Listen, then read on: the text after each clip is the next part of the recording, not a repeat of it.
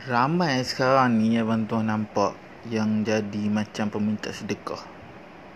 Apa yang saya saya maksudkan dengan peminta sedekah ni? Okay.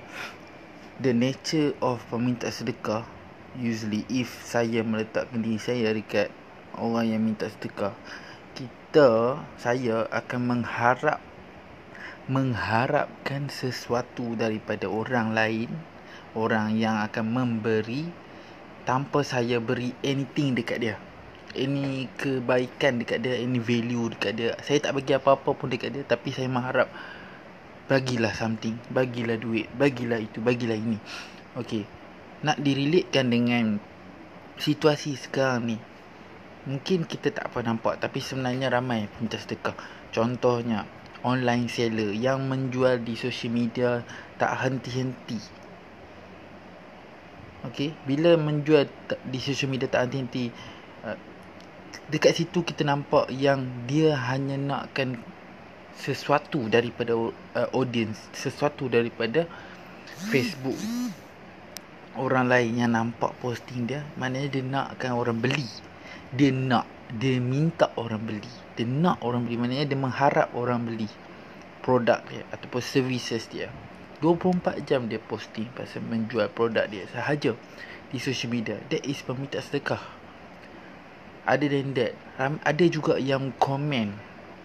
Ada account yang komen di posting kita cakap follow ni, follow me, follow me ataupun minta beli ni, beli ni ataupun PM kita, ha, saya ada jual ni, jual ni, jual ni.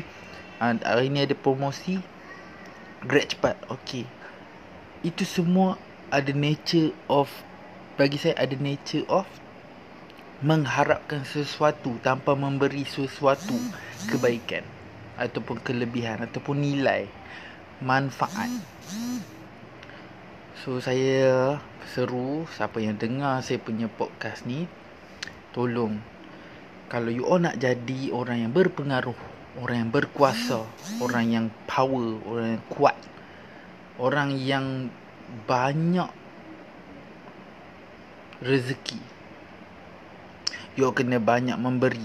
You kena jadi tangan yang memberi. Which is you boleh beri Macam-macam jenis pertolongan Ataupun beri value Manfaat. Beri entertainment Buatkan orang happy Buat orang ketawa Ataupun you beri Satu Bagi tips Bagi education Bagi pertolongan. Apa saja jenis Manfaat Yang beri orang lain you beri you tanpa mengharapkan anything from them. Macam kita bagi sedekah. Bila kita bagi sedekah dekat orang peminta sedekah? Adakah kita mengharapkan sesuatu daripada dia? Tidak. Kita hanya bagi okay we go we go we let go. Bagi dan belah bagi dan belah.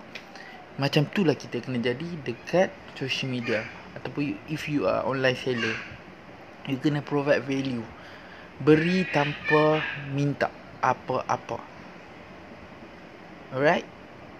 Semoga saya Dikurniakan lebih rezeki Dan lebih kekuatan Untuk sambung lagi podcast-podcast saya.